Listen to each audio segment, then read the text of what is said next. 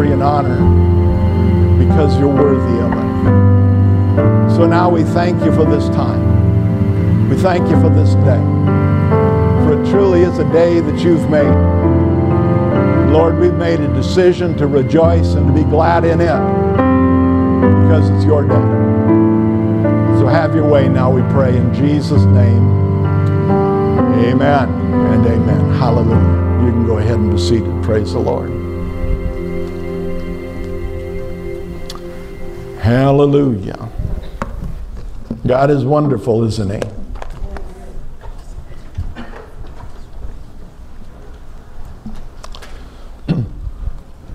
well, last week I, I started a series, Genesis and the Gospel. And, uh, and so we're going to continue that today, and, and then we'll finish it up next week. But um, in this series, what I'm basically talking about is I'm talking about two different cultures, the change of culture. Last week we started talking about in Acts, the second chapter, where Peter preached the message on the day of Pentecost and 3,000 were brought into the kingdom. And we, we began to talk about why that message that he preached was received and why it was um, accepted. We talked about the culture of the day, that it was a, a Jewish culture, that they knew the principles of the book of Genesis, that they had studied that, and they had, they'd seen the principles of the Old Covenant and so forth. And as a result of that, when Paul, or excuse me, when Peter preached that simple gospel message, they were, they were able to receive it and they were able to follow after it. But this morning, we want to talk about the Acts 17 culture and how when Paul preached to the Greek everything had totally changed. It was a totally different audience, it was a totally different culture that he was dealing with. And we're not going through this just simply so that we can have information. We're going through it so that we can see what's really happening in the world that we live in today. That there's a, there's a switch in the culture. And oftentimes we look at it and we look at all the natural things, and that's what we attribute it to. But it's so much more than, than the natural things. It's, it's losing sight of those basic truths and principles that have been laid down for us. And so, like I said, that's what we want to look at today. And you know, it's an interesting thing about our, our Christian principles and so forth. It's, it's precept upon precept. We go from glory to glory. And so you, you build upon something, and it's is very similar to construction in the natural. in the natural, if you've got a carpenter, if you've got somebody that's building a house, building a building, they don't ever start with the roof, and then they build the walls, and then after that, they, they lay the foundation. That's really what we see happening in our culture today is that we're trying to build a roof without having a, without having a foundation. Did I use my Minnesota interpretation of roof? So I should have said roof. Roof. That's what a dog says. Roof. You know. But anyway, so we, we, we need to begin with a foundation. And that's where, when Paul preached to the church in uh, in Jerusalem, the, the people in Jerusalem, the Jews, they had that foundation. And so when Peter preached that message, the foundation was already laid. He began to put up the walls. He talked, a, preached a simple message of Christ and He crucified and resurrected from the dead. And uh, anyway, we're gonna we're gonna move on from there. But so we're talking about how are we going to build that structure so that it's going to stand. And how does that apply to Christianity? We're going to look at that today. But you know what we've done oftentimes is we've done, well, let me put it this way. If you bought an Agatha Christie mystery novel, you went and buy that book, go home, turn to the end of the book and find out who done it, and then threw the book away, throw the book away. No, you've got to read the book to understand the plot as to why you get to that certain point. Now I'm looking around the room and I see several faces that says, "Well, that's how I read would have read the book." that's why you don't know the plot. And but that's what we've done with Christianity. We've gone to the back of the book. We found out the who done it. And we want to settle for that. We don't want to have to go through the process of reading through the book. But you know what we see in the book of Genesis? is so key for us to be able to understand the gospel. You know, if you talk to most Christians and they said the condition that the world is in today, uh, what needs to be done? What can we do about it? And they would basically say, well, what we need to do is we need to get out there and we need to preach the gospel. When we say we need to get out there and preach the gospel, what are we really talking about? We're talking about sharing about Jesus dying on the cross and his resurrection from the dead. And that is wonderful. Need to preach the good news. And that is the good news. And the good news is, is wonderful. But you know what? In order for us to really understand the plot of the good news, we've got to start in the beginning.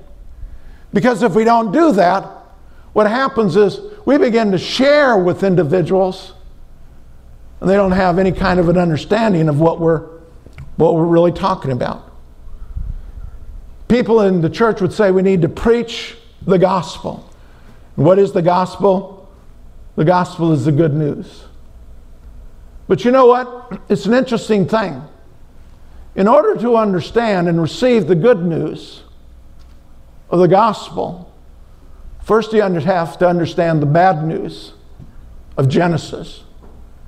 Because I think oftentimes we say, well, people just need to be saved. Let me tell you something. Most people, when you say they need to be saved, they don't have any clue what you're talking about. Because number one, they don't know what they need to be saved from. Well, they're sinners. Well, they don't even have a concept of what being a sinner is. Because they haven't heard the bad news. They haven't had that foundation laid in their life. And it's through that foundation they want to know what, what it, why, why they need to believe that they need to be saved. What do we need to be saved from? Saved by whom? Saved for what? Saved for what purpose? And you know what? It's an interesting thing. Unless people realize they need the, realize they need a Savior, to tell them that God loves them means absolutely nothing to them. Why, does, why is it so important that God loves us? Because He saved us from our sins. It's through Him that we have life and that we have it more abundantly. And so we need that information in order to be able to, to build the house, to be able to build that temple that we're to, we're to be in Christ Jesus. And so, just like the normal house, you begin with the foundation. Once you've laid the foundation, then you're, you're ready to build the walls. And once you've built the walls, then you're ready for the roof. But you know, it's the same thing with the gospel. What's the foundation? The foundation is the teaching that God is creator. You know, we're in a culture today when you begin to talk about God being the creator, um, they, don't, they don't have any idea what you're talking about. Well, they may have an idea, but they don't really believe it. They haven't accepted that. And so we begin with the knowledge, the foundation, that we need a Savior. That's the foundation. But once we have that foundation, then we're ready to begin to build the walls. And what are the walls? The walls is Jesus came, Jesus died, Jesus is resurrected from the dead. And Jesus is seated at the right hand of Father God on high. There we have the walls. But what about the roof? The roof is that he's coming back.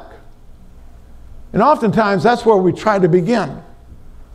We try to share with people, we try to tell people, you need to get your life right because Jesus is coming back.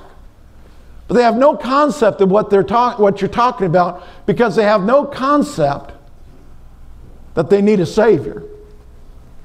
And so, what's He coming back for? And so, what I want to share with you today is the importance of having that foundation established so that we can build upon it. We talked about it last week. How in many of our cultures, most of our cultures, that foundation was already laid. You know, our forefathers here in the United States, they, they were men that believed the word, and so many of the principles that we have were established upon biblical principles. Even within our schools, oftentimes the Bible was one of our main textbooks. We grew up in homes that every Sunday it was, it was understood that we were going to go to church. When we went to church and we went to Sunday school, we heard the message, not just that Jesus died and that Jesus was raised from the dead, but we heard the message that God, our God, was a creator and He created all things. And that everything that He created was good. That on the sixth day after He created man, He said it was very good. And he told man, Don't eat of the tree of the knowledge of good and evil, because the day that you eat thereof, you're going to die. And we heard about how Adam and Eve, how they forsook the word of God. And they chose to eat the fruit of that garden. As a result of that, they fell, and Satan became the God of this world. And then we saw how God took the skins of animals which was foretelling the coming of Jesus as a sacrifice. And he covered their physical bodies, which was a type of how Jesus, through the blood, was going to cover our sins and ultimately wipe our sins away. We had an understanding of that. We knew about the flood. We knew about the Tower of Babel. We knew about all of those things. But you know, it's an interesting thing when something gets, doesn't get shared People don't know about it. And so in our culture today, we have many people that have grown up never hearing the stories. And if they've heard, us, heard the story, they've simply heard it as a story. I shared with you last week, you know, in the Hebrew, when it talks about a story, when it uses the word story, it's not talking about a fairy tale. It's talking about reviewing, talking about history. And so the Jewish culture was passed down from generation to generations through the stories that were told. But they weren't fables, they were the actual history that they had encountered. And that's why it's so important for us. Tuesday night at Men, of, at Men of Life, I talked about fabulous fathers. And as fabulous fathers, one of our responsibility to our children is to share our history to share what Jesus has done for us, to share how we grew up knowing about Jesus and knowing Jesus and how we came into a personal, intimate relationship with Jesus. And why do we do that? So our children encounter the same experience.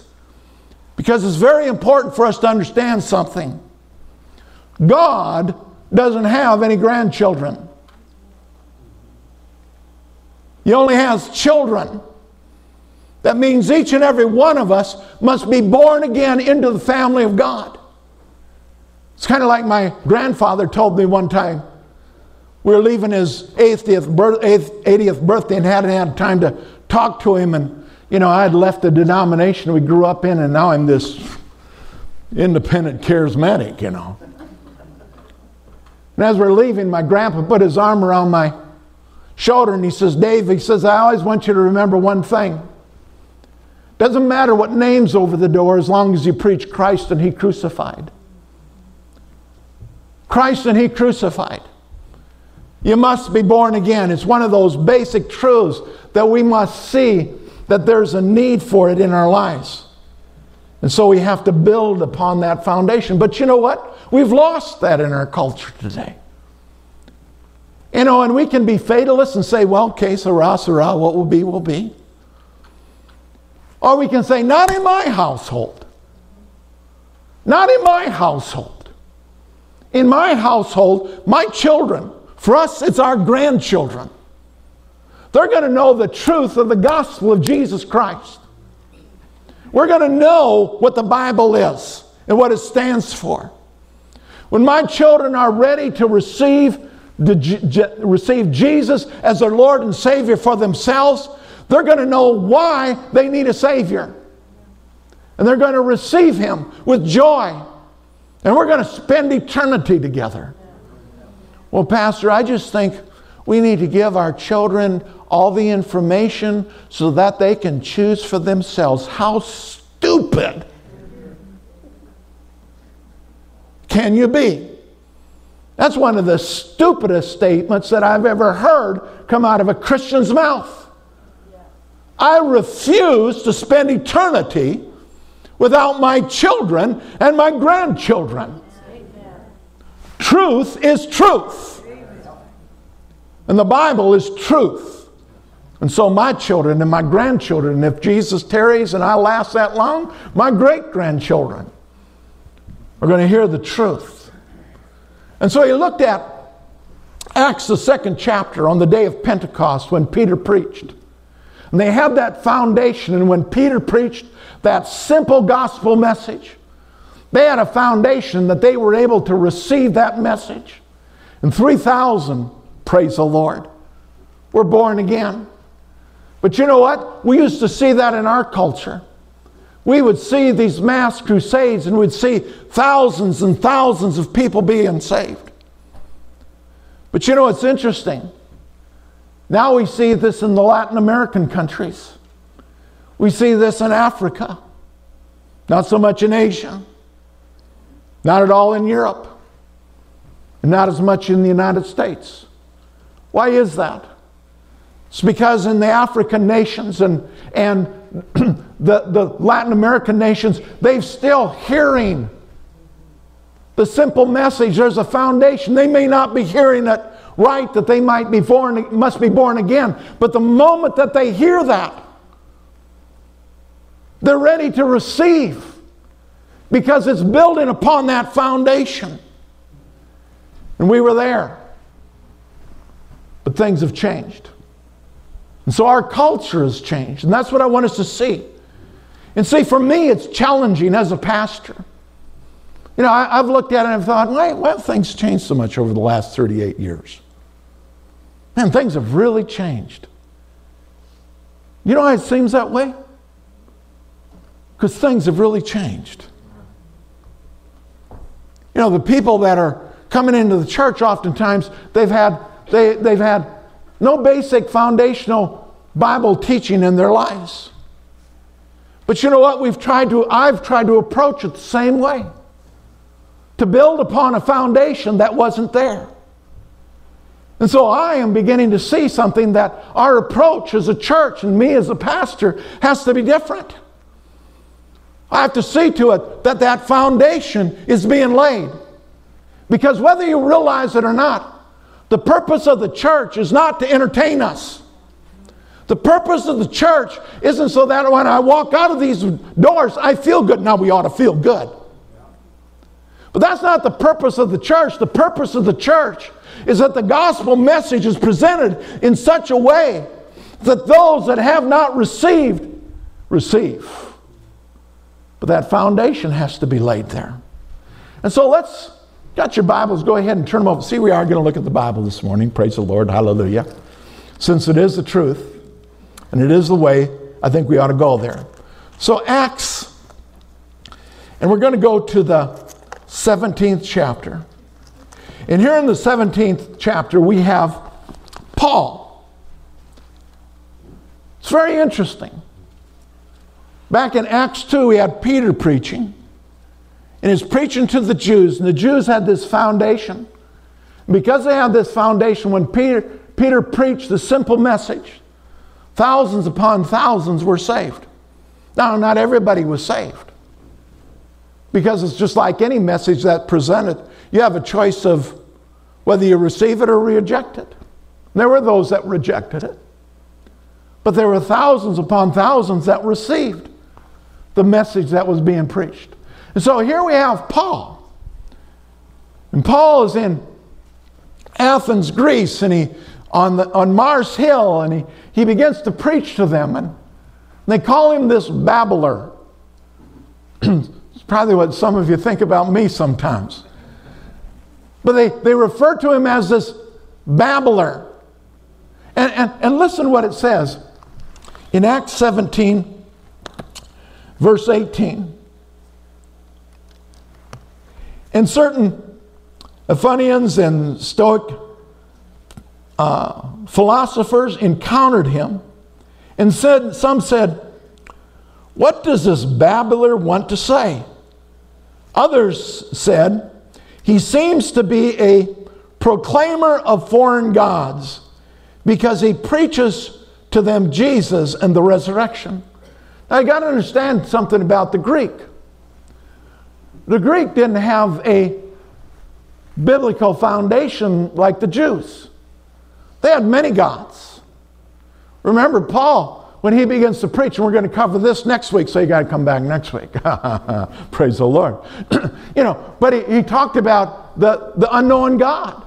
He says, That's the one I'm talking about. They were so religious. They had so many shrines and so many temples and so many monuments to their gods that they had one monument or one temple that was for the unknown God, just in case they missed one.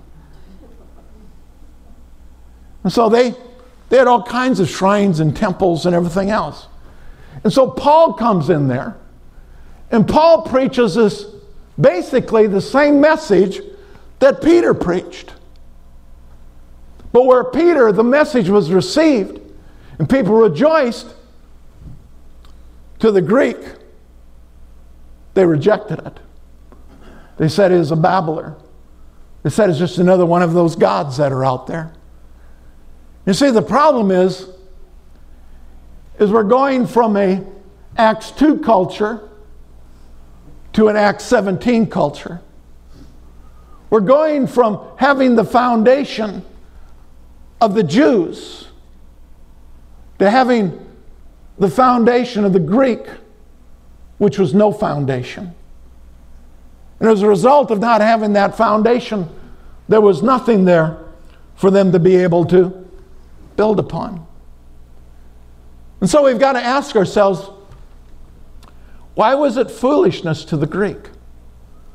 Well, it's foolishness to the Greek because they didn't know the God of Genesis 1 1. They didn't know the Creator God, the one who created all things. They didn't know Genesis 3 of the fall of man, how God created man and then man chose to fall, rebelled against God, and as a result of that, death came into the world. They didn't know Genesis 3:21 where it talks about how God took the skins of animals and covered uh, Adam and Eve, clothed them because they were naked. Isn't it interesting? Before the fall, they didn't even know they were naked, and they were naked. It's called the, the period or the dispensation of innocence. And that's where God wanted us to stay. They thought they were getting something when they were able to discern or they were able to be, be able to see the difference between good and evil. Adam and Eve didn't, before the fall, didn't know evil. They had no concept of evil. All they knew was good, they knew was innocence. I know you shouldn't, but sometimes I get so ticked off at them for what they did. Just think if we could have lived out all of eternity in the state of innocence, have an intimate, perfect fellowship with Almighty God, because that was what He intended for us. But you know, the interesting thing about the Greek is they held to a evolution-based culture. An interesting thing about evolution. An evolution culture will always take you away from Creator God. And oftentimes, what we want to do is we want to have both. We want to have an evolution God, but we also want to hold on to creation. Or, or, excuse me, hold on to evolution, but it doesn't, it doesn't work that way. Well, you know, creation is just so hard to understand. Give me a Holy Ghost break. Let me tell you something. It would take a whole lot more faith for me to believe in evolution than creation. It just kind of happened that two eyeballs ended up in this place just through whatever. Through, what, what, what do they call when you get something that shouldn't be on you that's there? Uh, oh, you don't even know what I'm talking about. So, anyway, but, but anyway, they, they, they had an evolution culture. They believed in evolution.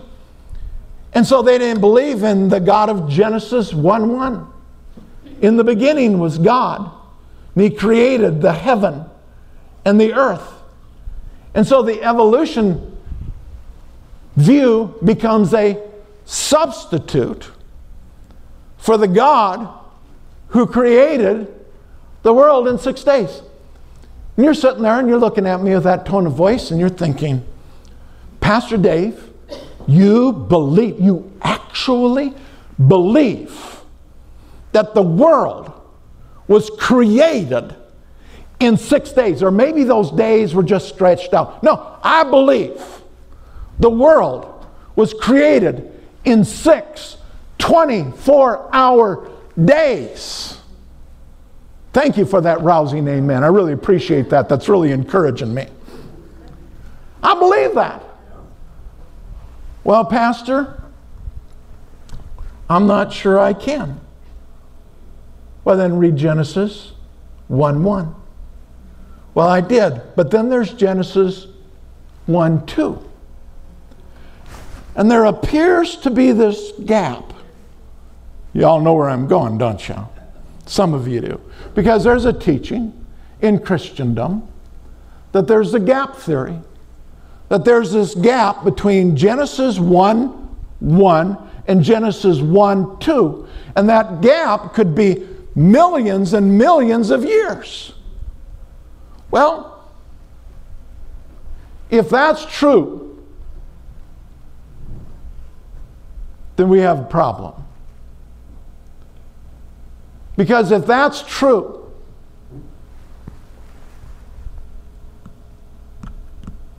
then God has some issues. Because after God created man, he didn't just simply say it was good. He said it was very good. Now, if you read and study anything about fossils and the millions of years that it took to evolve and so forth, you'll find something very interesting. You'll find that they found in fossils that in the stomachs of some of the fossils, they found animal bones. And so that would mean that these animals had eaten other animals. You also find in some of these fossils and what they've studied, they found tumors, uh, they found arthritis, they have found other diseases and so forth that had taken part and had been part of people's lives. And so, if we believe in the gap theory, then that would have taken place between Genesis 1 and Genesis 2. Now, I know this is really deep, you know, Genesis 1 and Genesis 2, but it would have had to take place in there if that's where the gap was. They found something else in these fossils. They found thorns.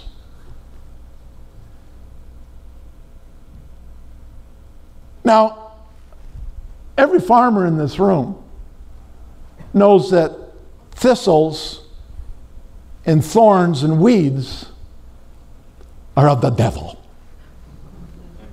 Amen. Amen. Amen. I mean, if it wasn't for thorns and thistles and weeds, farmers wouldn't have to cultivate. They'd be able to prepare the ground, plant the seed, water it, and watch it pop up, and there wouldn't be anything there to destroy it. But there are. Well, what's, what's the significance of this? The second significance of this is are we going to believe God or not? Now, see, this is the issue. This is the issue. If thorns and thistles we see in Genesis, after God had spoken to uh, Satan and the woman that is going to put enmity between her seed and his seed and her seed. But then it says to Adam, he says, because of this, because of the fall, you're going to have to live, this is Schroeder's paraphrase, you're going to have to live by the sweat of your brow. And that you're going to have to deal with the thistles, and I better read it. Because you might say, well, that's, that's just Pastor Dave. And it says here in Genesis 3:19, "In the sweat of your face you shall eat bread till you return to the ground. For out of it you, you are taken, and dust you shall return." I got to back up to verse, well, let's go back up to the last part of 17. Cursed is the ground for your sake. In toil you shall eat of it all the days of your life, both thorns and thistles it shall bring forth for you, and you shall eat the herbs of the field, and then the sweat of your face, and so on and so forth. And so,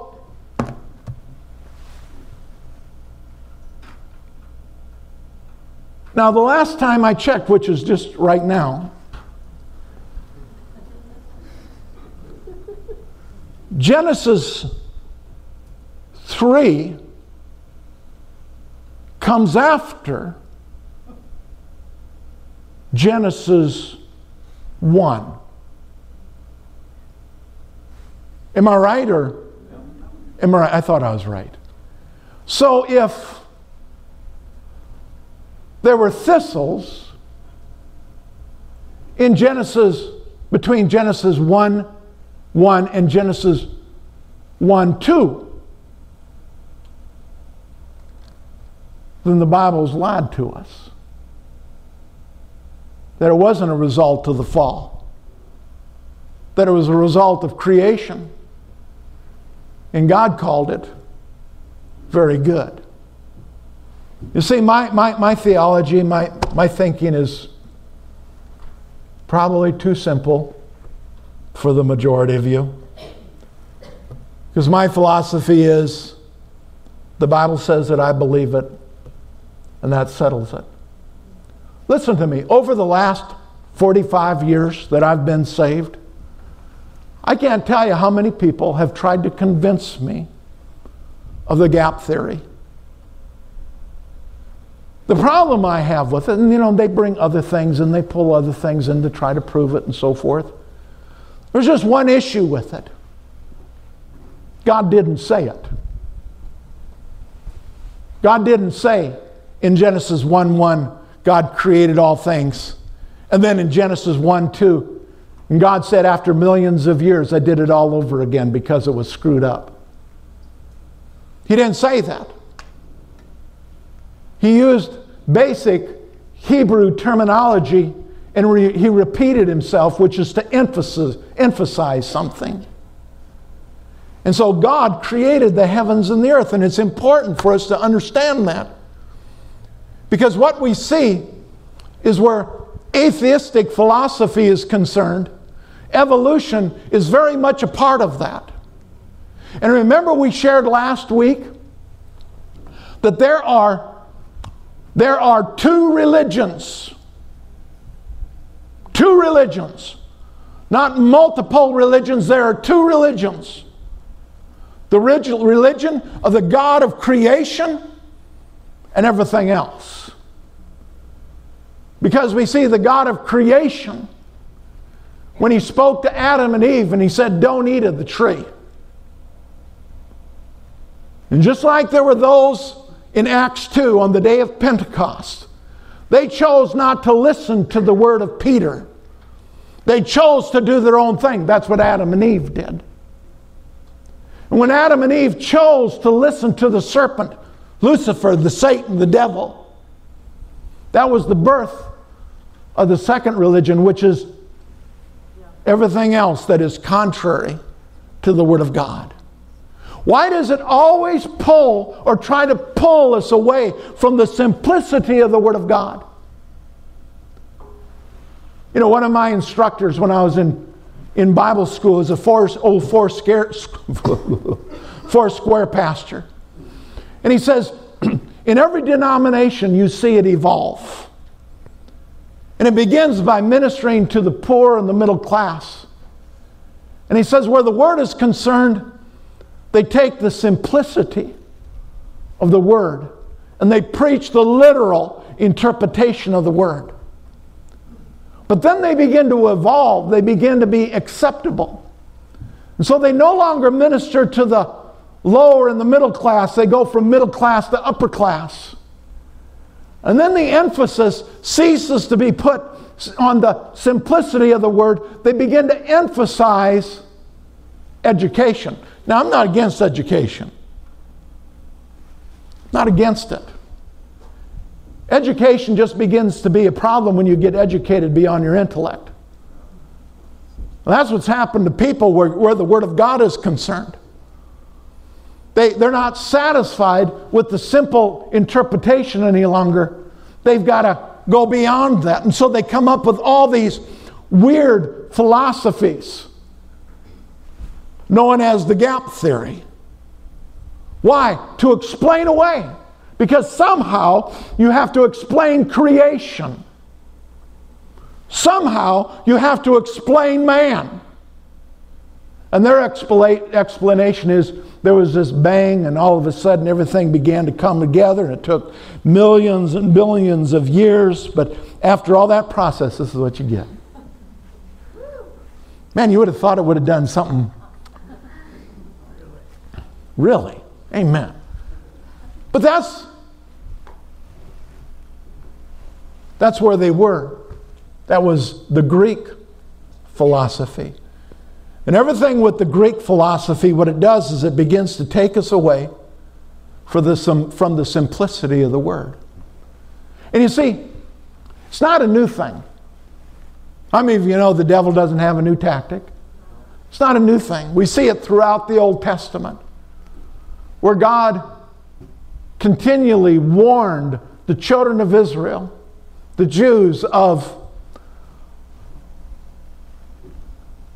of listening, of getting connected with those that worshiped other gods. Solomon, we know of Solomon, you know, the richest king ever. How at the end of his life, he, he got into false religion. Why? Because of the wives that he married, that they influenced him. And as a result of that influence, it took him away from the basic truths and principles of the Word of God. We see it throughout the prophetic books. We see it with so many. I read this scripture on, on Tuesday night, and it speaks of the very thing that we're talking about here in Judges, the second chapter, in the 11th verse. It says the children of Israel did evil in the sight of the Lord and served Baal, it's other gods. And they forsook the Lord God of their fathers. That's what we see taking place. We're forsaking the Lord God of our fathers, the Lord God that we heard about as we were growing up, who had brought them out of the land of Egypt. And this is why it's so important for us to share our history that they found, followed other gods from among the gods of the people who were all around them. And they bowed down to them. And they provoked the Lord to anger. And they forsook the Lord and served Baal. And what happened? They lost their culture. We're losing our culture. And we blame it on all sorts of things. But this is what it ultimately boils down to. Because if you lose your culture, if you lose your foundation, you lose your path. We've lost our path, we've lost our direction. When you go back to, to Genesis, why is gay marriage an issue today? Gay marriage is an issue today because we've lost our path. We've lost our direction. We've lost our foundation. Because if you go back to the book of Genesis, it is very clear that God instituted marriage, and He instituted marriage between a man and a woman for a, a specific purpose. And that purpose was to bear fruit. God never created anything that could not reproduce itself. God's blessing is not on anything that cannot reproduce itself. I got to be careful here. I might get the preach on me, and I'm supposed to be teaching this morning. They lost their foundation. Abortion. Why is abortion an issue today? Because we've lost our foundation. And when you lose your foundation, your direction gets totally screwed up. You head in the wrong direction. You begin to base it on false assumptions. Creation. Our God created us. And so we build upon that which He granted to us. You know, it's interesting going back to the evolution thing a little bit. And that's why the bone in fossils is so important for us to understand that. Do you realize that when God created everything, everything, we're vegetarians? What a horrible thought. but that's, that's, that's, how, that's how we were created as to be vegetarians. Listen to this in Genesis 1 29. And God said, See, I've given you every herb that yields seed, which is on the face of the earth, and every tree whose fruit bear yields seed. To you it shall be food. Also to every beast of the earth, to every bird of the air, to every, every, everything that creeps on the earth, in which there is life, I have given every green herb for food. And it was so. It was a morning, day, and second day. So everybody was created as vegetarians. So if, and again, here I get really deep again, because Genesis 1 29 comes after Genesis 1 1 and 2. And so to find dead animals in fossils that are hundreds of millions of years old, we would have to discount what the Word of God says. Just for your information, we can eat animals. Thank God for Genesis 9 3 after the flood. And God said to, to man, every moving thing that lives shall be food for you. Hallelujah. Bring on the steak.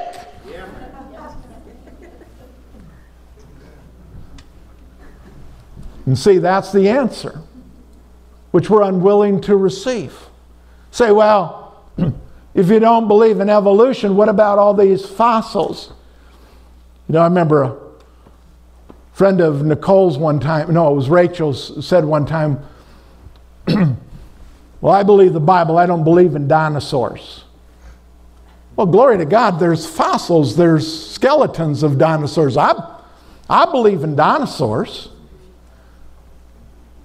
Amen. Don't shut me down just because I'm preaching good. I, I believe in dinosaurs just huge lizards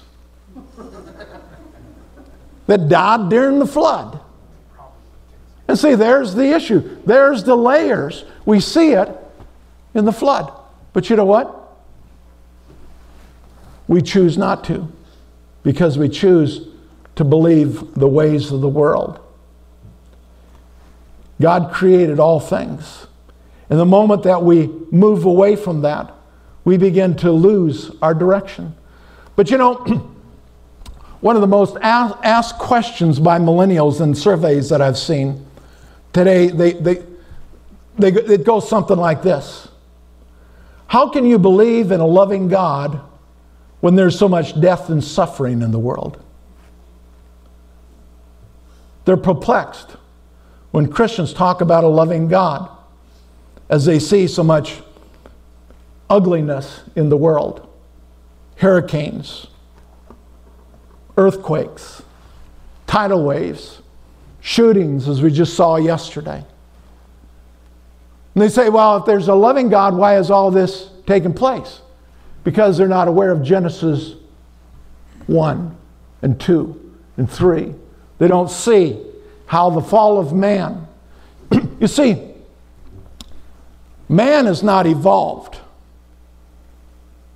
man has regressed. Man has gone backwards, not forward. You know, I, I remember growing up, the, the stuff that we see people do today, we would have never seen it when I was a kid. Or uh, at least I wasn't aware of it. Maybe it was because of the media I wasn't aware of it. But it's just, it's just totally, it's just totally amplified. Why? Because of the evil one. You know, I am, I, I'm not a, I don't look for a devil behind every bush. But let me tell you something. People in the right minds don't treat people the way the world treats people. And so, why is that then, Pastor? Because it's demonically inspired. The hate that we see in the world, the hate that we see in our country, the hate that we see towards one another, that isn't, that isn't that isn't natural to man from the standpoint we were not created that way. We were created in the image of God, and God is love. And so when we forsake God, we forsake love. And so that's why we see what we see today. You see, what the world has is a counterfeit of love, and it's known as lust. True love wants to satisfy your need at my expense. If I love you, I want to meet your need at my expense. But what the world calls love is actually lust because I want you to meet my need at your expense. That's the world that we live in right now. I don't like the way you do this, and so I'm going to shoot you because you're interfering with my life. I'm going to take from you because you don't deserve what you have. I'm the one that deserves to have it. So I'm going to take it from you. But let me tell you something this all goes back to Genesis. And if we don't have an understanding of that, we don't understand the gospel. You see, that Saturday morning in the basement of Vern Lewis's house, when I received Jesus Christ as my Lord and Savior, I had a foundation that was, that was laid in my life. I knew that I was a sinner. I knew that I needed a Savior. And when they shared that gospel, they shared a simple gospel with me. They shared with me that Jesus came and Jesus died, and Jesus is resurrected from the dead for my justification. And I knew what that meant because I had a foundation, because I'd grown up going to church and every year hearing the stories of creation and the fall and the flood and all that stuff. And so I had a foundation in my life that they were able to build those walls upon. We're losing that. Years back, Larry Christenson, he taught a message, and the title of the message was Back to Square One. I think that's the message for the church today. We got to get back to square one. We got to get, we got to get back to teaching the simplicity of the Word of God and the truth of God's Word. I'm not a fatalist.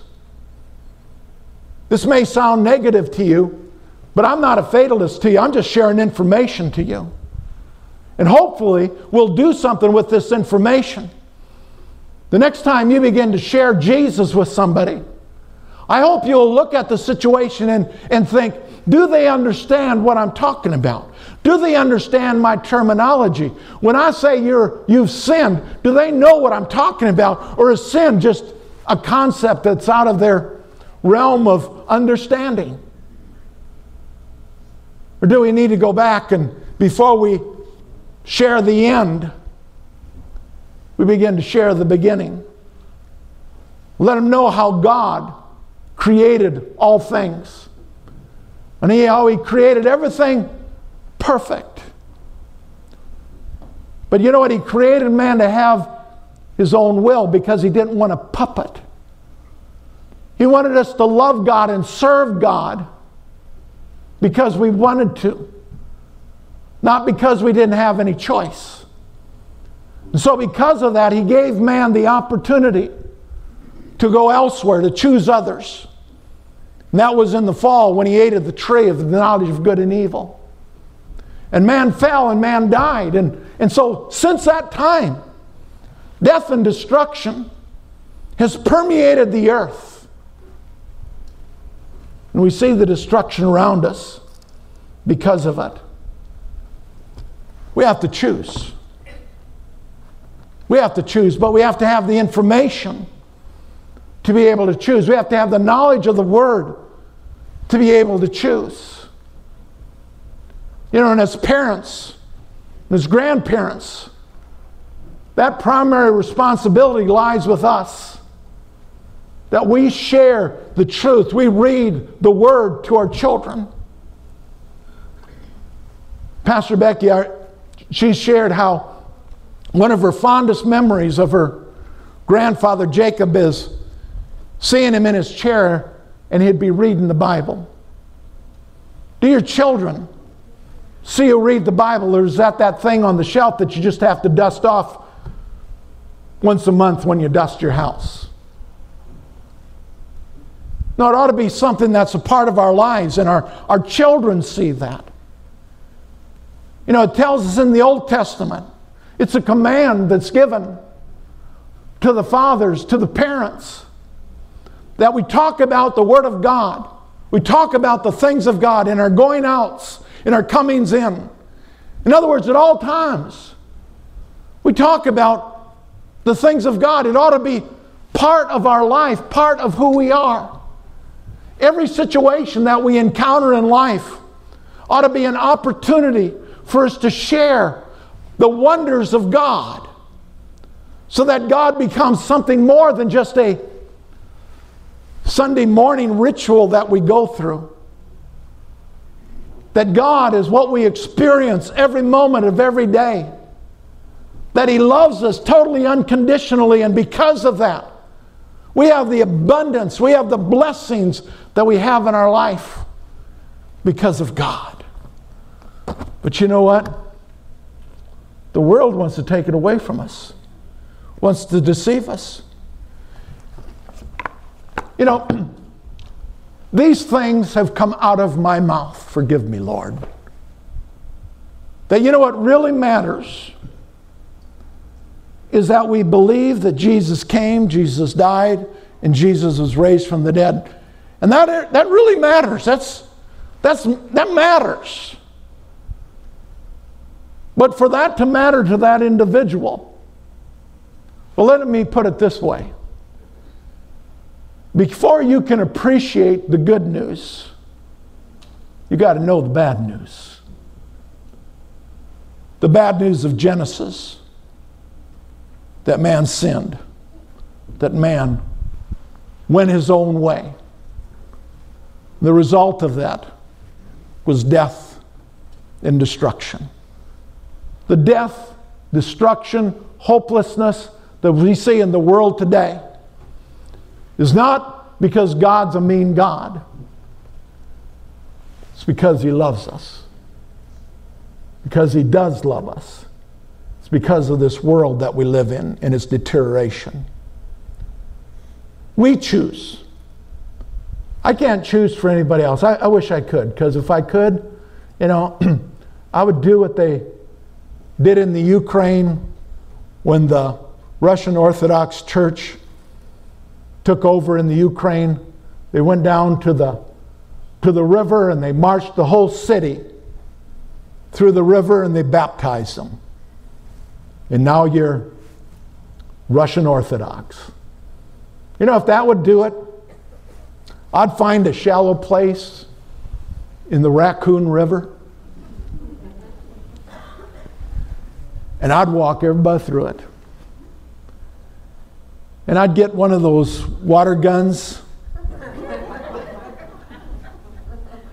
and to prove to you that I was a dunker and not a sprinkler, I would blow you all off your feet. if that would do it, that's what I would do. But it won't. Harold would have done that a long time ago if that would have worked. Because everyone's got to choose for themselves. But to choose, you have to know what you're choosing. That's where we need to make sure we present that gospel in such a way that it can be presented. Hallelujah. Glory to God. Thank you, brother. Next week, we'll finish this up. I believe it's really, really, really, really, really important that we get a hold of it. So I pray that you won't be as the Jews, that this message is a stumbling stone. But I also pray that you won't be as the Greek, that you'll look upon it as foolishness. See, when I started preparing this message, that, that was my fear. My fear would be that some would be like the Jews and just, I don't need that, reject it. But there'd be others that would say, oh, this, this is just foolish. We're beyond this. No, we're not. Remember years back, Brother Hagin went to a meeting, and in that meeting, he went specifically to these meetings because this individual was preaching this new doctrine. And so, Brother Hagin, he went because the guy was an old friend of his, and he went one night and didn't quite agree with the message. And so, the next night he went and he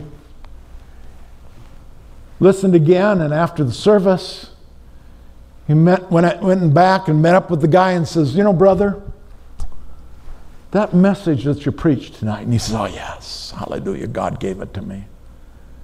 And he says, Yeah, he says, You're going to have to give me chapter and verse. And the guy looked at Brother Hagin and he says, Oh, this revelation has gone way beyond that thing. Let me tell you something.